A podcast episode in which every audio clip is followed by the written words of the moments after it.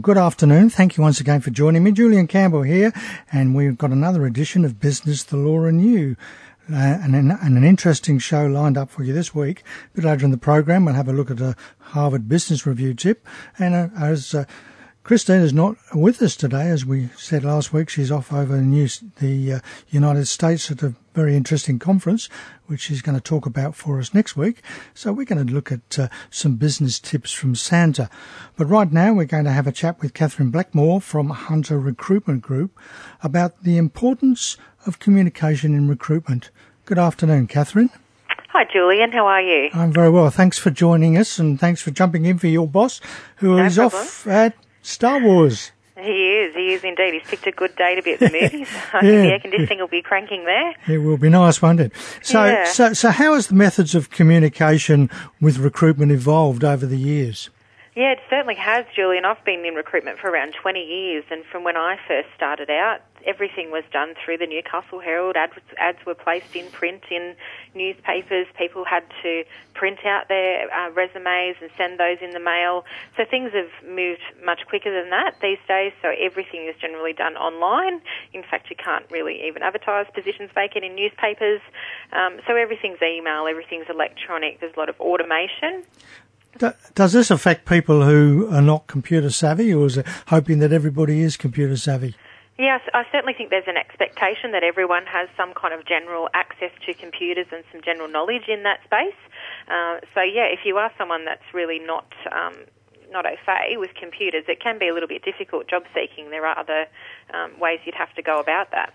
So, in, in business, we often talk about uh, establishing a personal brand. That's also important in uh, in recruitment, isn't it? For sure, definitely. I mean, if you're trying to uh, attract a, a new role and, and trying to land yourself a new position, you need to be conscious that uh, employers are, are possibly looking at all different avenues of your personal brand. So they will inspect your Facebook page. They will look at you on LinkedIn. Um, anything, any comments you might have made on a Facebook page that could be disparaging of, of certain companies, they can all be looked at. They can simply be Googled by just Googling your name. You will come up in those sorts of searches. So you really need to be conscious that the things that you're putting out online are things that you would be happy for your grandmother to see, you'd be happy for a prospective employer to see. Um, so yeah, being really conscious of that as well as obviously your own individual interaction, your personal presentation, all those sorts of things go into building that personal brand. And of course, these days, uh, particularly very young people are on their phones all the time. So, Yeah. and this time of year, uh, we are at parties and things like that. It's very dangerous that uh, we can put some of that stuff up on our Facebook, and it's going to scar us for life. It sure can. Yeah, people want to know what sort of things you think are okay to share in essentially a public forum, and that can extend to what you think is a private Facebook page. But unfortunately, things that go on the internet, despite privacy settings and security and the like, are still accessible by a lot of people. So it, it really is something to be mindful for. And the younger generations, it's just something they've grown up with, they aren't as conscious of as I, I guess that um, you know these things can affect you long into the future. So definitely something to be aware of. When LinkedIn was first set up, it was set up as a recruitment type. Um, I suppose uh, media, uh, which is, is, tends to have become a little bit more of a, a business type Facebook now. But uh, do Sure you find do you find people set up their own profiles on there pu- purely for looking for work? Yes, definitely. It certainly is an area of um, interest for people that are looking for work and for employers. We generally find LinkedIn is a source of passive candidates, so those people that aren't necessarily actively looking for work, but when they're approached with something that might sort of appeal to them, they are uh, interested in discussing it. So they're not necessarily looking on Seek and, and other um, career sites, but when you make a direct approach, they're happy to have a conversation with you, and that, that is a source of candidates you otherwise probably wouldn't tap into. So it's certainly great from that networking perspective, definitely. So, so if I come across a role that I'm interested in, how best can I uh, convey that I want to apply for that? Um, we always say that people need to include a cover letter, and there's always um, different opinions on that. But in my case, I might look at three, four, five hundred resumes in one week.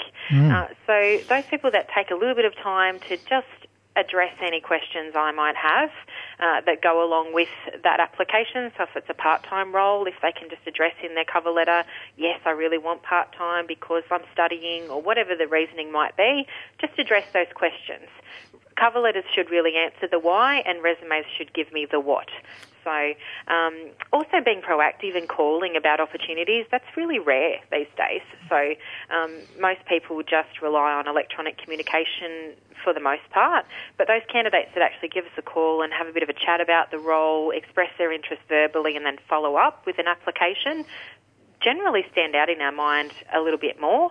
Um, even those ones that come in, our, our own uh, Olivia, who's our young recruitment support, mm. she was one of um, probably 150 applicants, and she's the only one that actually turned up to our office and presented in person to express her interest in the role. So obviously we didn't want all 150 people doing that, but it really did set her apart. So mm. doing those things that can set you apart from the competition, particularly in highly contested roles, uh, I recommend it definitely. And, and, of course, you can uh, in your cover letter you pull out the bits of your resume that are applicable to points in the uh, advertisement. That's exactly right. You can really uh, set yourself apart. You can promote yourself well. You can, um, you know, even cultural things that seem mm. to align with the values of that company. You may have some similar values. You might have done some volunteer work or had some experiences in life that can really relate um, to people within that company. So certainly doing your research and making sure that you're putting your best foot forward and not simply just flicking off a resume, which is so very easy to do electronically now. Um, you need to really be conscious that you are putting as much effort into it as you always would have um, in terms of, you know, making yourself represented in the best possible light. And of course, when you say cover letter, you really mean an attachment to your email. Yeah, it doesn't have to be an attachment. Okay. It can just be part of in the body of the email, but just something that gives mm. a, a, little bit of background that maybe saves a phone call clarifying something. Um, that that can really be helpful. So, so, what are some of the critical touch points throughout a recruitment process? Yeah, sure. You often hear people say that they apply for roles and they never hear anything back. Mm. Um, and I would say that that's pretty rare these days because at least 90% of employers, even private employers that are using um, advertising online, will have an automated response. So everyone should get a response that, that should give them some indication of, you know, that their resume's been received, hopefully some time frames that the company's working with. Um, so making sure that you check those. Uh, quite often we get people not answering phone calls at the moment because they don't know the number. So they screen calls and don't mm. answer it. So answering calls, when you know you're job seeking, you know you've been applying for work, be ready to answer your phone rather than us having to chase three, four, five times. Mm. Um, quite often we find if we, we call and don't get a message bank, no one calls back. But if we send a text, they'll then call back and say, "Oh, yeah, okay, okay. I'm, I am looking for work," so they know who that is. So making sure that you're onto that sort of thing. Um, we do get people that just don't show up for interviews as mm. well, and that can follow you. We keep a yeah. database, we keep a record of that sort of thing, and as would any recruitment company. So in five years' time, things might have changed in your circumstances, and you want to go looking for work again that recruiter may have that still recorded on their database, and they may, you know, if they Black have another mark. three good candidates, that yeah, that might be enough for them to just say, hey, I'm not going to bother with you because you weren't polite enough to cancel last time. So even just sending a text or an email just to say that you won't be there shows mm. that you value other people's time. So, um, yeah. And of course, when you answer the phone, you want to assume that everybody is going to be offering you a job, so you better answer the phone the right way. That's right, and participate in, in phone interviews and things like that as if it is an interview because it, it really is a precursor to, mm. to getting face to face with someone. So they don't just call just for a chat, they want to know a little bit about you. So definitely being polite, making sure you're focused and, and your attention can be on that that actual call. And if it can't be, then just politely asking if you can call back at a different time rather than, you know, ordering your lunch while you're talking to someone about a role. Um, we get all sorts of different scenarios. So yeah, just always being conscious that the other person's time is important too, and, and trying to make sure that you can have a really good conversation with them. Great. Well, thanks very much for your time and filling in for Craig, and yeah, we'll, we'll have a chat with you again another time. Sounds good. Okay. Thank you. Thanks, Julian. Bye bye. Catherine Blackmore there from the Hunter Recruitment Group. The importance of communication in well, everywhere, isn't it, these days, but not just recruitment, but yes, certainly the recruitment process is changing. We would normally, of course, go and have a chat with Christina, but she's over in the United States at a very interesting conference, which we'll hear about next week. But I was lucky enough to uh, have a chat with Santa this week and I was asking him things about uh, what makes a business successful, what made his business into such a ginormous business that it is. And he gave me 15 little things that we can think about in our businesses. First of all was to deliver on time. Would we still love Santa if he missed a year or came late occasionally? He has great systems in place to ensure that everything runs like clockwork. Secondly, everyone loves a giver. Don't be a taker, you can win prospects over with your generosity. Thirdly, it's important to plan ahead. As we know, Santa makes a list and checks it twice. How well do you list what you need to be doing? Fourthly, hire a great team. Santa gets the glory, but the elves do all the hard work. They work like Trojans to make it all happen. Where are your elves and what are they doing? Fifth, teach your clients how to treat you. Every kid knows how to leave out milk and cookies and carrots for the reindeer. Do your clients know how to help you help them? Now, the next one is to qualify hard. Do you grade your prospects and clients? Santa knows if you've been naughty or nice, which of your clients have been nice, and which of your prospects fall into the naughty corner. Do you know that? The seventh point is to leverage well. Santa has a team of doubles who work the crowds at every shopping centre on the planet for at least four weeks. Sorry, you really didn't think it was himself visiting, did you? How well do you leverage and use your team? Fifth, oh, sorry, eighth, have great leadership. Running a great team like he has requires good leadership. How good is yours? And we'll probably get some tips from um, Christina next week on leadership. Number nine, he knows his numbers. He needs to budget very carefully and plan well ahead. Do you budget? Do you have a cash flow budget that you work to every every month so that you know whether you're on track or off track? And the tenth point is to limit access. Santa has things so set that you can't randomly get get to him on your mobile whenever you want to. But he has a system whereby you can access him through his helpers and letters to the North Pole, the post office box, or emails. You need to control your time and make sure you have systems in place to get back to your clients. Don't answer every phone call every minute if it puts you off getting your time management working properly. The number 11 is to run special events. He's the original product launch guy, building massive anticipation, getting us to count down the sleeps till that big day. Do we build anticipation for such events for our clients? The 12th point is quite a self-explanatory one, costumes and self-promotion.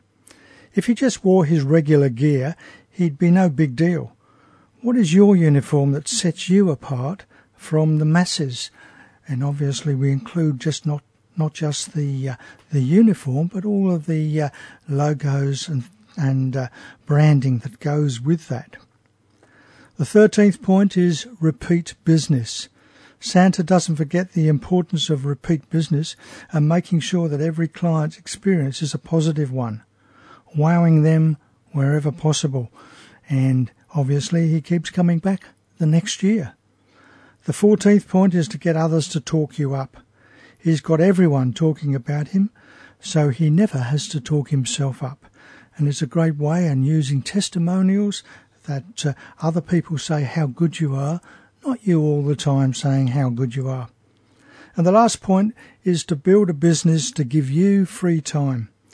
As I've already mentioned, his elves and doubles enable him to really work only a couple of days. Even the list checking is outsourced to India, so he can relax with Mrs. Claus most of the year. Do you find yourself overworking or have you got your time management in balance? We've got time for a couple of our Harvard Business Review tips. This one we, we forgot to do yesterday, last week. So three tips for saying yes to no. Saying no is difficult for almost anyone. For For some, it's nearly impossible, but sometimes it's, cru- it's crucial to your success. If you find yourself saying yes too often, use these three tips to prepare to say no. First of all, set intentions. Often we don't say no because we're not sure what we're working toward. Take the time to write down what you want to achieve and what will help you get there. Secondly, prioritize commitments. Make a list of your current commitments and prioritize them. Commitments that are low on the list should be no items. And finally, make no your default answer. Assume that you will say no to any new request that comes in, unless they meet a short set of criteria. Will the project help you grow professionally or personally? Does it fit into your intentions for the year? And if you uh, read the uh, story of Dick Smith, you'll find that it was one of the things he did in the early days. Was always, in fact, he had a sign in his office that said no when anyone came in, and he would only listen to people who had the answers to their questions anyway. And how about this one here? Three steps for asking for help without looking stupid. Too often managers make mistakes because they are afraid to ask for help. Not knowing how to do something may be embarrassing, but not asking for help can lead to disastrous results. Next time you are faced with something you are uncertain about, use these three steps to ask your colleagues, managers, or peer for assistance. First of all, start with what you know. Begin your request for help with context and background about the situation so that the other person knows what you do already know. Secondly, ask for feedback on a proposed direction. Just because you are uncertain doesn't mean you can't form an opinion. Explain what you are thinking of doing and ask for input and direction. And then, finally, ask for tangible advice. If you are still unsure about what direction to take, be direct with the other person. Ask for the tools you need to make a decision or, or for a referral to someone who has made, been in a similar situation. So some little useful little tips there for helping us to do things when we don't always know how to. Well, thank you for being with me for the last half hour. I hope you've enjoyed the program. We've uh, looked at the importance of communication in recruitment and some of those business tips from Santa. In a moment, Jane Klein will be back with you with more of your easy listening favourites. Next week, we're going to chat, chat about innovation and particularly the uh, innovation conference that Christine has been to. And we'll have some more legal and business news and views that might affect your business. I'd love your company again for the business, the law and you at the same time next week. Until then, have an exciting and prosperous week. And remember, success isn't just about what you accomplish in your life. It's about what you inspire others to do. Thanks for listening to this podcast from 2NURFM at the University of Newcastle. Topics range from gardening to health, well-being, pet care, finance, business and travel. You'll find them all at 2NURFM.com.